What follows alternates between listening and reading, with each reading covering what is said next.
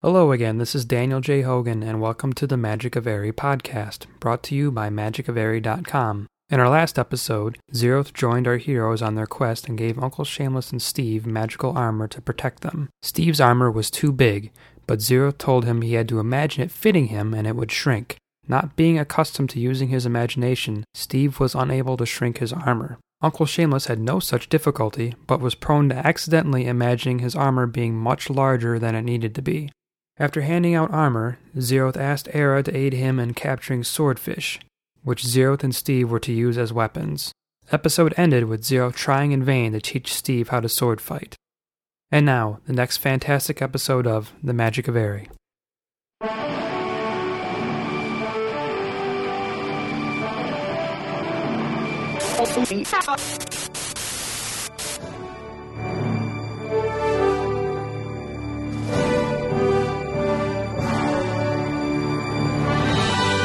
Magic of Eyri, the podcast. Written and produced by Daniel J. Hogan. Based on the novel The Magic of Eyri by Daniel J. Hogan. To learn more about the novel, please visit magicofeyri.com or danieljhogan.com. And remember, Eyri is spelled E Y R I. Episode number 18 Uth, the Last Human Village.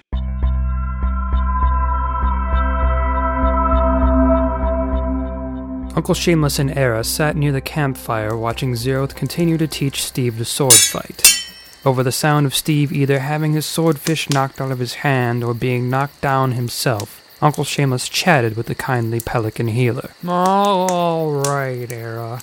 I have to know why do some of you bird folk have wings on your backs like the hawken do, and some of his don't? Why are some humans left handed? Uncle Shameless thought hard over the sound of the swordfish striking each other and could not answer Era's question. Um, cause they just are, I suppose. The same goes for us.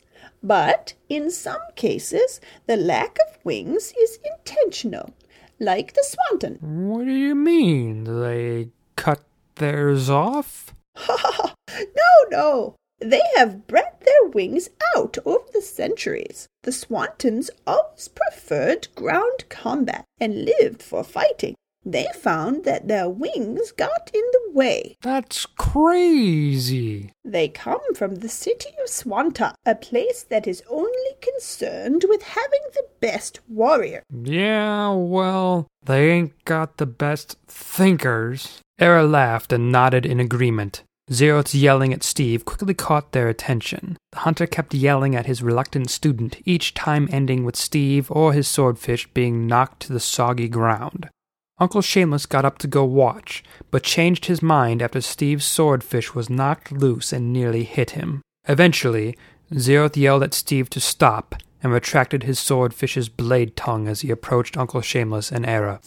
How is he doing? Well. Zeroth searched for the polite thing to say, and not able to think of one, he went with his first reaction. he isn't. He isn't Good. Zeroth turned back and yelled at Steve. Come here and get some rest. You'll need your wits about you tomorrow. Steve slowly and sorely made his way towards the others. He was pretty sure he had used several dozen muscles he hadn't been aware of until learning the sword fight, and all of them were rebelling against him. Steve sat next to Era and started dozing off. He fell towards her, and she set his head on her lap. So, do you have any children? Hatchlings? I did. A long time ago. Oh, an empty nester, eh? joked Uncle Shameless. The humor was lost on Era, who continued to watch over Steve as he slept. You are listening to the Magic of Eyri podcast, a free audiobook podcast by Daniel J. Hogan. Copies of the original novel can be purchased through magicofeyri.com and amazon.com. You can also download a PDF of the entire novel for only $3.75. Visit magicofeyri.com for more details. And remember, Eyri is spelled E Y R I.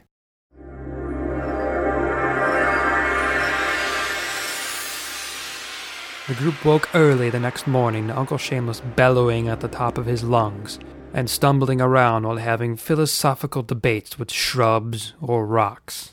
Occasionally, Uncle Shameless would imagine his armor being a different size and cause a big ruckus until he changed back to its normal size again. And five minutes later, he would repeat the entire process. Eventually, the group was on their way to Uth, the last human village. As they moved closer to the village, the terrain became progressively more soggy. No longer was the ground merely a little mushy. Now it was turning into one giant mud pit. Scraggly shrubs and bushes replaced the dense trees of the forbidden forest. The buzzing of insects and the croaking of frogs filled the air with their deafening symphony. The less than solid terrain reminded Steve of fishing with his father in a swamp in northern Michigan, which his father had claimed was a lake. Fishy, fishy, fishy. Where's my hook? Go on, get the bait. Where's my hook? Where's my hook? Leeches make good Mosquito bites build Mosquito bites build character. They stood on soggy, insect covered ground for hours attempting to fish, but the only thing they managed to catch was a nasty rash. The swamp in the Forbidden Forest was not at all different from the swamp Steve had visited in Michigan. Though in the swamp back home, he knew that the animals weren't going to talk back to him. Steve was reluctant to swat at the insects buzzing around his face, out of fear he might get yelled at by a swarm of vengeful relatives. A thick fog covered the swamp, which limited their vision and made their traveling slow and difficult. Steve complained after stepping in something that looked like green oatmeal. Can't you find us a better path? Not in this fog. I thought you had hawk sight. Yeah, and I can see a lot more fog than you can. Just keep quiet and stay close. Steve grumbled under his breath and grabbed onto Uncle Shameless's belt so he wouldn't get lost. He soon realized this was a bad choice, given Uncle Shameless's frequent stumbling, and found himself being led over and through every disgusting thing in the swamp. Ugh. Steve yelled as something wet and spiny crawled over his canvas sneakers. Shh, we're coming up to the village. How can you tell that? Zeroth pointed to a sign up ahead that read, Uth, the last human village. Well, that's convenient. Steve mumbled as the fog began to clear, revealing the outskirts of the village. I don't even know what I'm supposed to do here. said Steve. Istrio had not given him instructions on what to do once he had arrived in the village. We'll figure it out. Yeah, just keep quiet, Zeroth commanded as he pulled his hood over his face. Why are you covering your face? The humans here don't exactly put out a warm welcome for Hawken. But you are not a Hawken. You're. You're. Uh, well, you're you. I look close enough to one to cause a problem. Not to mention, there are probably a few humans in this village that aren't too friendly towards hunters either. Zeroth added as he tucked away his three ringed hunter's medallion. He turned towards Era. You said you were coming to the village before meeting these two. Can you think of any reason why Steve was told to come here? Era thought hard until a revelation came to her. I think I know why. There is supposed to be a well known oracle in this village. That has to be it. An oracle? Let me guess. Some crazy old hermit with a bizarre personality trait? Oh, you have met? No, I was being. Never mind. The boy had a feeling he was going to be in for another long, boring story involving people and places with multiple bizarre names.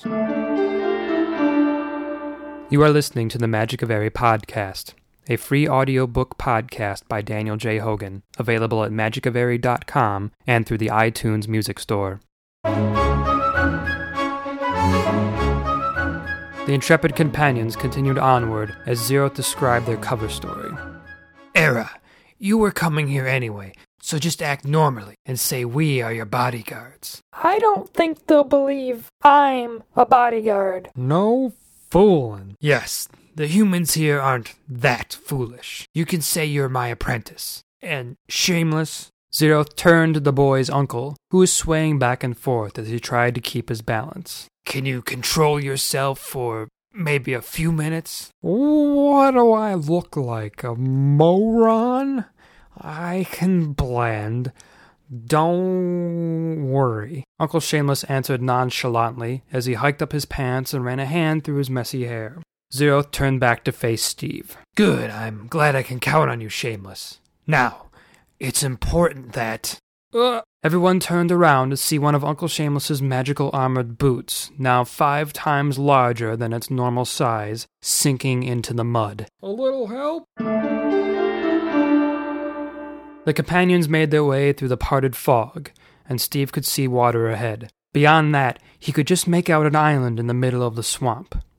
He saw the tops of shacks and other buildings on the island. When the group came to the water's edge, they saw a rickety wooden bridge leading out to the island. A lone guard stood by the bridge. He held a large pitchfork and leaned against a sign that said Troll Bridge. Troll Bridge? Steve asked. Zeroth silenced the boy as they approached the guard, who looked up at the group. Greetings, travelers. If you want to get to Uth, you're going to have to cross the Troll Bridge. Don't you mean Toll Bridge? No, no, troll. The water is filled with swamp trolls. Only way to get to Uth without getting hurt by the swamp trolls is by using this bridge, and that'll cost you. What is a swamp troll anyway? You don't know? I don't get out much. You see, young man, they are these wicked little creatures that live in the water, and. Don't listen to him! A voice not too far from the bridge called out. Group turned to see another man, and, surprisingly, another bridge several yards away. You don't want to use his bridge. It ain't reliable. Who are you? Name's Henry. Come on over and use my bridge. I'll even give you a discount. Four for the price of three. The guard in front of the companions grew angry and bellowed at Henry. Back off, Henry. These are my customers. You're not fooling anyone, Eurlist. Everyone knows your bridge is made of lousy lumber. The group looked at Eurlist's wooden bridge, and sure enough, it looked hastily put together and rickety. Come on down use my stone bridge. Costs a little extra, but it's safe and roomy. At least he didn't hire folks from outside the village to build his bridge cried a third man on the other side of Eurlist's bridge. This man also had a bridge of his own. I hire all of my workers from the village and only use the best supplies. Ah, hush up, Lime. Three bridges and three different men selling passage over them? How crazy is that? Yeah, especially since they all get you to the same place.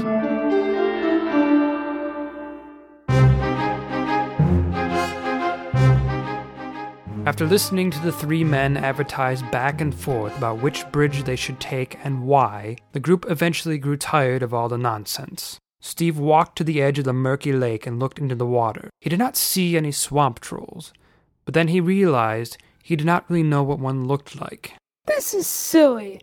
Swamp trolls. There's no such thing. I think you're right, boy. This is all just a scam, a con, a fiddle. And with that, Uncle Shameless charged towards the water. Zeroth looked away from Eurlist, who was telling the Birdman about his bridge's anti swamp troll undercoating. What is he doing? He yelled as Uncle Shameless jumped into the lake and began swimming. Am I the only one wondering how he can swim with all that armor on? Hush! Uncle Shameless continued to swim far out into the lake when suddenly he saw a large shape heading towards him from the east side of the island. Its craggy, putrid face was adorned by what looked like a gnarled mess of dead swamp weeds. Swamp troll! Terrified by the swamp troll's hideous features, Uncle Shameless quickly turned around for the shore. He cut through the water, gaining speed thanks in equal parts to fear and a pre swim sip of his eldercherry wine. Uncle Shameless eventually gained enough speed that he began to run across the surface of the water. Steve's eyes bulged in disbelief as the boy watched his uncle's blurring legs carry him across the lake's surface. He wished he had a science book so that he could throw it away. And that makes even less sense. Hush! Uncle Shameless kept looking over his shoulder to see a swamp troll approaching. He made it to the shore, but fell into the shallows and thrashed around until Zeroth and Steve came to help him up. What's wrong? Uncle Shameless pointed to the gruesome creature heading towards the shore. It's a swamp troll! Zeroth and Steve turned to look at the swamp troll, but instead they saw an old man riding with a passenger on a small boat carved out of a green tree trunk. Zeroth shook his head at Uncle Shameless and dragged him to the boat. It's just an old man with a boat. But he's got a swamp tr- troll with him, Uncle Shameless yelled as he pointed to the horrific passenger. The old man steering the boat sneered at Uncle Shameless and said, That's not a troll. That's my wife. You are listening to the Magic of Eyri podcast, a free audiobook podcast by Daniel J. Hogan. Copies of the original novel can be purchased through magicofeyri.com and amazon.com. You can also download a PDF of the entire novel for only $3.75. Visit magicofeyri.com for more details. And remember, Eyri is spelled E Y R I. After many, many apologies, the old man agreed to transport the party to the island on his boat for no charge. This caused a huge uproar among the three bridgemen, Henry, Eurlist, and Lime. The trio began throwing rocks and insults at the party as they passed by the bridges in the boat with the old man and his wife. Ooh, you're bad for business. Why ride in a cramped boat with others when you can walk by yourself over my luxury, roomy bridge? Ugh, that's his wife. The party ignored the three men and enjoyed the free ride. Uncle Shameless kept to the back of the boat, hiding behind Steve, away from the old man's wife. After the companions landed on the island, they thanked the old man for transporting them across. The island the village sat upon was covered in a thin mist. The air was damp and humid. Steve felt sweaty and sticky under his chainmail. He once again thought of himself wearing it on a frozen lake back in Michigan. His daydream was interrupted by a peculiar tickling sensation around his chest. It stopped as soon as it had started. Steve looked around, thinking perhaps something had been crawling on him. He did not see anything and forgot about the odd feeling, not realizing that once again his armor had shrunk. Steve and the others came to the front of the village where a single guard sat asleep on a stool. A crudely put together wall of lumber and sticks surrounded the village. The wall did not look strong enough to stop the wind, let alone invaders. Even the guard was not that menacing. He leaned his head against the shaft of his pitchfork as he snored softly. He was a young and scrawny looking human, a far cry from the fearsome looking birdmen guards of Doraga. Era approached the sleeping guard and tapped him on the shoulder. Wha- what? The guard said.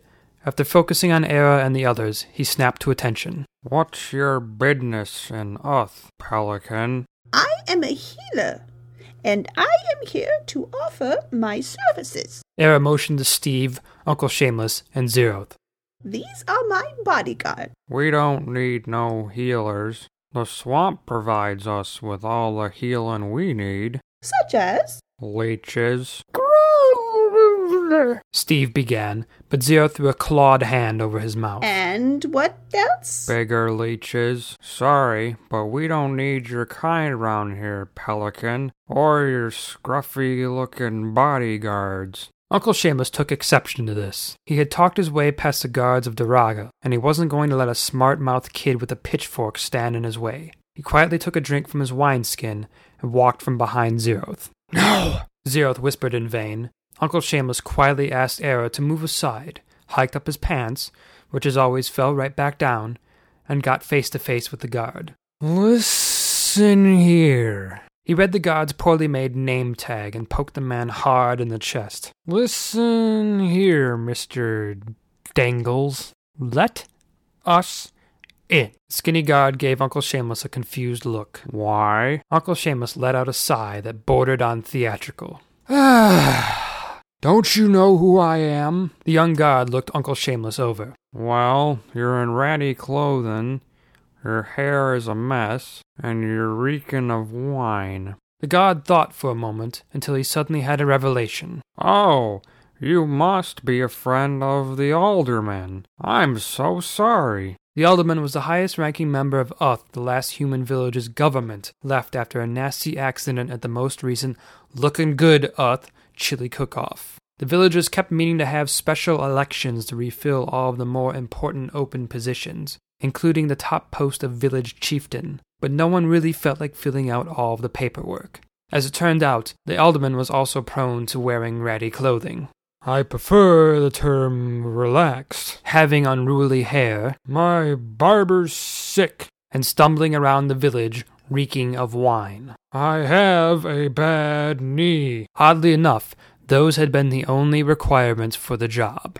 The guard apologized as he stood aside to let the group pass through. Oh, please go right in. You could have just told me you were a friend of the alderman. It was a test, and Sonny, you passed. Uncle Shameless punched the guard playfully in the arm, but due to his elder cherry wine induced strength, he knocked the guard to the ground and into a large mud puddle. Uh, uh, thank you, sir, replied the guard as he wiped the mud away from his eyes. Zeroth walked up behind Uncle Shameless and whispered, Good work. No problem. Now, let's find that palm reader. Oracle. Fine, fine. Say, is that a pub?